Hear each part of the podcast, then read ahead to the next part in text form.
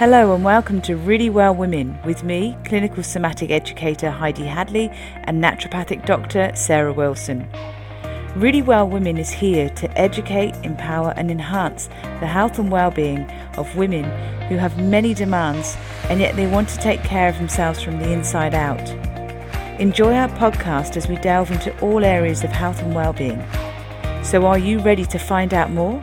Let's get started. Welcome back, everyone, to our Foundations of Health series.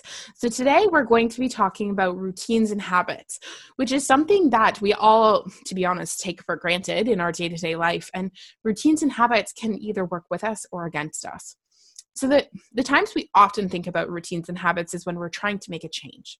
So you've decided that you want to incorporate movement or exercise depending on our last episode which one you're allowed to do um, into your day-to-day life. And so you're trying to figure out where to do that so that it doesn't always get dropped.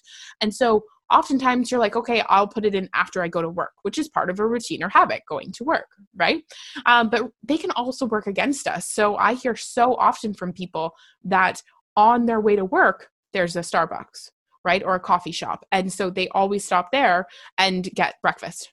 And I'm like, okay, well, couldn't you implement a different change or, or make something? And they're like, yeah, but it's just part of my day to day routine, is what I'm doing. So in that situation, it's working against them because they're wanting to make a change, but they're so used to stopping that their car almost stops itself.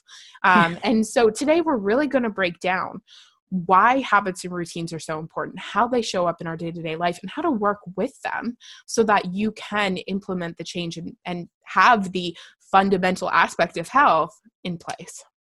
It's brilliant. That's right, Sarah. And because the thing is, a habit is a function of our subconscious mind, isn't it? And and I often look and say to people that our subconscious mind is shown in our entire body. So we can see what we do on a regular basis, what our habits are, what we do. You know, you can tell people that work out at the gym, you can tell people that work at a desk for long hours at a time. There's all different things like that. You can see how subconsciously a habit has been formed and created. Um, an appearance within their body, for instance. So, the thing is as well that over time, we've got these connections in our brain called synapses and uh, they can become so well defined um, from a particular habit. So it could be a good habit it could be a not so good habit and, and what happens is that it, there's something called pruning. So our brain is constantly pruning a bit like you prune the hedge. You know if you're not using certain synapses enough the, the brain will prune or cut those away. So then what we're ending up with is very clear, defined connections of habits that we do all the time. So eventually, what was once a conscious action becomes subconscious because it's done so often. It's second nature. As you said people just do it. It's you know stopping at starbucks. That's what they do because it's the pruning process has created that as their habit. Um, and and I, for a moment if you if the listener can think about this the habits that we do subconsciously we wake up we roll out of bed the same side. We probably go off and brush our teeth with the same hand the same movement. Then we might pop to the toilet or whichever way around it is. Then you go into the shower. You've probably got a routine of how you shampoo your hair. You put your shower gel on. Then you do your conditioner or whatever it is. Come out. You dry your hair. You have your breakfast get into the car or mode of transport go to work sit at the same desk do the same actions go home do the same. It's all subconscious actions, and that is what creates that change and molding of the habits. So and it is. Oh, sorry. I was no, going to say. I was going to say. And so when you do ask somebody, and you challenge them, it's actually quite a big thing to ask somebody to break what has been a comfort for them. It's a habit, isn't it? Absolutely, and it's not just comfort; it's also like decision fatigue is such a real thing in today's day and age. We are forced to make so many decisions. And so these things give us calm. They give us clarity. They help us to think clearly because you can actually put them to the back of your mind um, which makes them even harder to change if they're working against you. But when you get them in place that's what that's where health happens right? Because mm-hmm. you're not having the decision fatigue. You're not being like okay do i eat this or do I eat this? It's just you fundamentally go and eat the thing that you know is going to nourish you, or you take the pills or do whatever you need to be doing to get yourself to the place that you want to be. And so that's also why it can feel so hard to change these habits because all of a sudden you have to make a decision again. And then your cognition is focusing on something. You're you're not as calm and clear because you're having to go outside of your zone of ease, really, and take the path of more resistance and that's the thing because with these podcasts it's about supporting people and we all know don't we that we're all under a lot of pressure a lot of the time. And sometimes at that point it's like do you know what? I just don't think i'm in the right headspace to do it. Mm-hmm. and that's the thing is that you kind of know at that point because sometimes you're like this is meant to be. You know something comes along and you're like now i need to make that change. Um because the subconscious is amazing and we live most of the time in our subconscious. I mean um i don't know if you've done this sarah or if the listeners have but um you know, have you ever driven to work and you think, how did I get here? And it terrifies you because you're like, very scary. Could I have hit someone? What is happening? Yeah, and that's it. And you just think because we've got so much going on in our lives, and if you add to that, you might have children in the back that are all squabbling, and you've got to get them off to kindy or get them school or whatever it is. It's just added stuff. So what we want to do is create supportive, proactive measures that we can bring in realistically into our activities, isn't it? Really, because and- there's yeah, and you speak of children because it's mm. just so funny. Like now being a mom, my son at the time of recording is eight months old.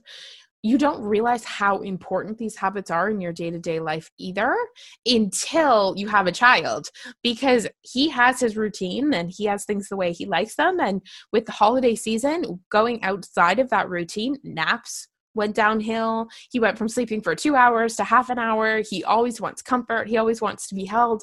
And it's because he's just so unsure of what's going to happen next. He can't predict it. He doesn't have that comfort. And we're the same. We are just big babies.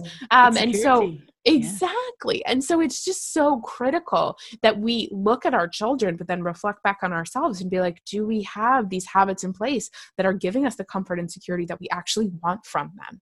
Yeah. And and interestingly, a lot of those habits and routines that we have, we've just developed them from childhood, from seeing our role models often, because there's something called mirror neurons. And the mirror neurons are basically, they were discovered by neurologists and neuroscientists. And what they noticed is that if you spend long enough with somebody, you start to mimic their habits, their behaviors, their way that they walk. Have you ever seen a father and son walk together and they've got the same walk? And, and also you've got mother and daughter and they might have the same mannerisms those are all subconscious things that are happening because the nervous system is absorbing all that information all the time. So that is our what we would say we're normal but what is normal? But that's basically our conditioning. But sometimes that conditioning uh, i've seen clients come into here to clinic and basically, you've got a mother that may have a hip issue and she stands a particular way and walks a particular way. And then a daughter comes in and she's standing in the same way and she's starting to say, I've got the same hip issues as my mom and back issues. I don't want to turn into the aches and pains my mom has got.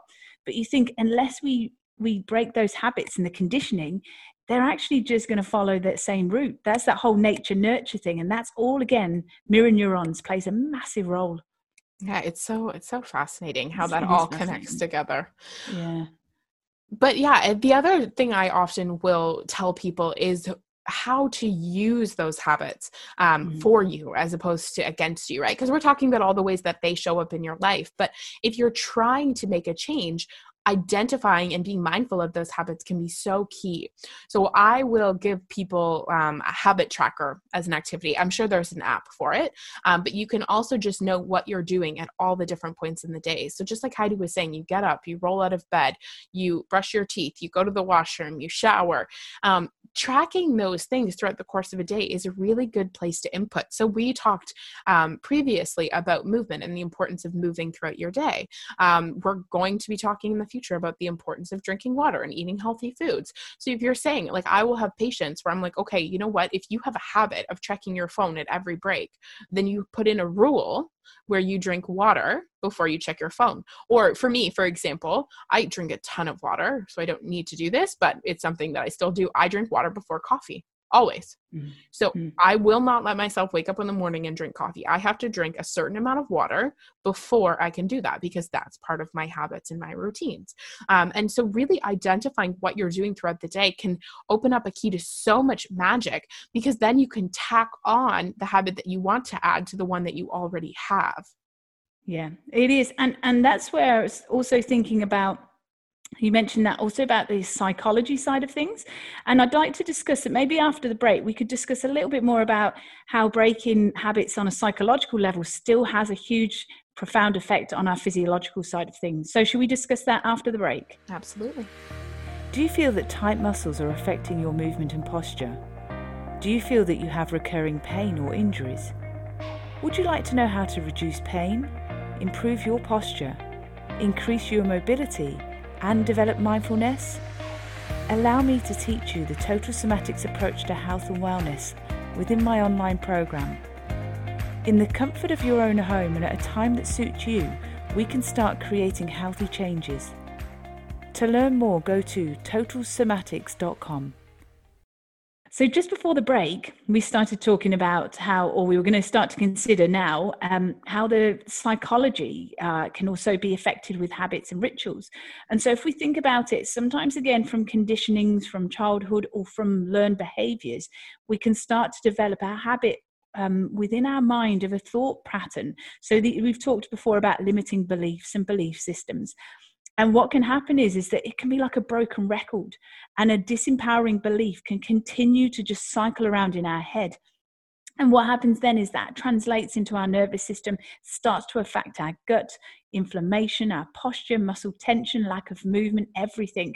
So with this i'd really like to um, bring in about the psychology of habits. Um, and we were just talking before we came on to record about how it's a really important thing to develop, especially if you're a new mom, um, mm-hmm. because what can happen is is that you've gone from a, a busy life with maybe um, identity of a, being in a job and having different roles happening, then all of a sudden with sleep deprivation and and a little baby that doesn't come with an instruction manual, you're thinking, what the hell am I doing? You know, and so then what happens more is, than that, once in a day. yeah, and then what happens is that those habits, if we've already got some disempowering thoughts and beliefs, you can see how they start to layer, and then it can start to affect our emotional health and and that's where I, with some, because I teach uh, infant massage as well, so I do a lot of the psychology with infant massage with the parents as well. And I'll often say to the parents, if you, especially if it's the mom, it's the main one at home, can you get out and can you just walk around the block every day? Break the habit, get out. As soon as you feel that you've got negative thoughts coming, and we're talking different to negative thoughts that may need some medical intervention. We're talking about when you're just feeling quite flat and low and you're just ruminating on, on things that aren't very proactive or positive. Can you get out? Just start to talk to people like go to the shops um, break that habit because when you do that you break that cycle that what we call a neurofeedback loop where you've got this constant humming or this broken record type thing that's going on in the background that's how we need to do it we need to do something to actually remove ourselves from a situation to um, bring in the prefrontal cortex again. So we start to focus, aware, concentration, decision making. We bring th- those actions back in. And it's really easy too, as a new mom, to feel completely disempowered in a situation and to feel like and I'm I'm guilty of this. I have a meeting with my life coach coming up because my routine has not gone back to the way it was because you can feel like you are almost a victim or you're subject to your baby's day because you're so priority like your priority is that little human and so if they have a bad night and they're up three times then you can't get up in the morning and take care of yourself the way you would want to before they wake up, right? Mm-hmm. And because the best thing you can do for yourself in that moment is sleep. And so, as much as it can still feel out of your control, there are still little things that you can do. And I'm as guilty as everyone else for needing to remind myself of that and for catching myself in those triggers. Because what happens is you get a trigger and then you go forward into that pattern, right? So the mm-hmm. trigger might be 10 o'clock in the morning and you want to go have a break if you don't like, if we're not talking about in the context of a baby, right? Um, and then you do something. A trigger in this situation, what I'm using as a trigger is my baby going down for a nap. So I've decided that that nap time, my habit is going to be getting in movement is going mm-hmm. to be getting some passion projects done right so you can choose how you use that whereas sometimes that trigger you're like okay i'm so behind on everything that needs to be done. I have to do the dishes. I have to do the laundry. I have to do this. I have to do that. And those things might need to get done. But what might be more important is you taking five minutes for yourself to do mm-hmm. something that makes you feel healthier and like a better version of yourself. And that's absolutely right because I'll often say to clients, um, you know, flying a lot interstate with somatics and things like that, that I always make it an effort to listen to the safety features at the beginning. You know, when they're saying the exits are here and here and here, because it made me think once, and I've mentioned this to clients since that what's the first thing in an emergency that they want you to do? They want you to put the oxygen mask on yourself before you help other people. And I often think that's exactly the same thing in life. So, either being a mother or overseeing um, people at work or whatever it is, wherever we are, we look after ourselves first. That's the somatic living. That's the way to live. You know, we notice ourselves first, we care for ourselves, because when we look after ourselves, and it's not a selfish practice whatsoever, it's actually self care. We'd be saying it to somebody else if we could see they that they were getting burnt out, for instance. They look after themselves first, and then we've got the energy and we're in the right headspace to look after other people. Even well, if it's you, just five minutes. Exactly. And you talk about mirroring, right? And this is something that I have to tell myself constantly is my son watches my every movement. I respond I also remind remind my husband of this all the time because my husband loves his cell phone more than me some days i swear to god and so i remind him i'm like the baby is watching you all the time mm-hmm. right i remind myself to put my phone away when I'm spending time with him so that I can be present and I'm on the floor and getting drooled on and playing around and doing all the mom things, right? Because they are watching us. And so we have to put ourselves first. We have to take time away. Like I have to get out of the house and have my adult time. I have to do these things because if I don't do that and I'm showing to my child that it is okay to give all of yourself to someone, then I fear that they're going to do that for someone and burn themselves out too, right? So right. it really is important. And again, this is not to guilt anyone. This is just to say these are the foundations, these are the fundamental things we need to do to be healthy. And we need to start taking these things off bit by bit by bit. And sometimes I'll tell patients choose one thing every month and have it mm-hmm. be additive, right? So if the first habit you want is to drink water because it's going to give you more energy and take away some brain fog, great. We add that in one month. And you do that for the whole month. Then you add the second thing, right? So again, we're not saying make all of these changes and take all of these foundations and put them in play piece by piece binge listen by all means to everything we have to say because we're brilliant and then go back and listen to one of them at the beginning of every month and just put these things in place right that's exactly right because they're little steps. That's another thing is if we're of a personality, it's like we've got to take it all on now. We've got to do it now. There's the pressure. We're putting the pressure on again, and you know for different reasons. We've again, it's about nurturing and looking after ourselves. And you think, what's the next best thing that I can bring in? What's the next step? What can I add in? And often if you look back at your lifestyle i mean i see this with clients. They're in their 50s and their 60s and they live healthier now than they did in their 20s and those those actions the diet the exercise the movement the mindset work the time out that they create now that came over the years. And you know what? You have your peaks and troughs, you do really well and then you fall off the wagon. But the point is, you've already started to change those connections, those synapses in your brain. So when you pick it back up, it's actually easier to do because you've got that memory bank there. And we've just got to keep working on pruning away the old habits and bringing in the good habits. Absolutely. Yeah. Yeah. Fantastic. So, have you got some takeaway points that we can bring in here for, to just close everything up? Yeah, absolutely. I would say, really, my thing is one, tr- look what you're doing in a day right? So spend a day and just write down everything you're doing. And I, it's funny because I train naturopathic doctors as well. And so I'll tell them from an entre- entrepreneurial perspective to look at all they're doing in a day and look for time that they could better use. But we can do this with habits as well and be like, where is something that we can add on? So if you brush your teeth, take your supplements eh, right before you brush your teeth. So we can use what we are already doing to build on and add positive things. And I really like an overwhelm method because I always say health stress is still. So before you try to take away all the habits that you would view as bad habits, why don't we add something in first? And so you make those positive steps. You feel reinforced that you can do it, and then you work on that. Um, so that step one is going to be make that habit tracker. Step two is going to be introduce a positive habit.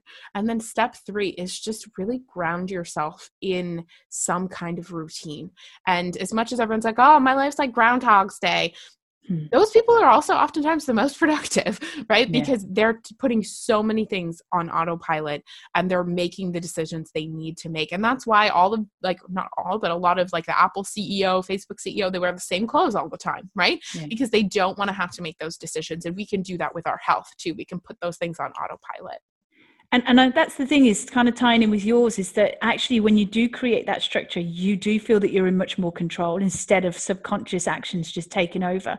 And look at the example with your little one there that basically when you take him out of a habit or a routine in this sense it's a good routine or good habit he feels nervous or anxious or just not quite right because we do we thrive on a healthy good ritual. And that's what we've got to do is habits aren't a bad thing. It's just making sure that they're healthy habits basically so I'd be looking at that and just saying, can we create healthy habits? If our mind is starting to ruminate on negativity, can we change things? Maybe we've got a, like an elastic band that's on our wrist and we can just flick that as a bit of a stimulus. Maybe it could be if we're at work, get up, go to the water cooler, go to the toilet, break, whatever it is that you're doing. If you're at home, go for a walk around the block, whatever it is, just change, just let things break that broken record that's going on in the in your head just to change and, and get rid of that habit. And then the other thing is if if we've got a habit of say slumping at the computer and again we're going to talk about this in future um, as as we recorrect our posture. We're both sitting up now we're like oh no oh no. But if we if we um if we've got a habit of being slumped at the computer a lot then basically maybe we could do some seated pandiculations which again um, i go into detail within the online program. But you know we can also put more information show notes about that side of things. But if we can pandiculate then we can make those changes so that we're not getting caught in in tight muscular contractions that start to change our posture and then start to affect us in lots of other ways. And then the, the, the other one is variety is the spice of life.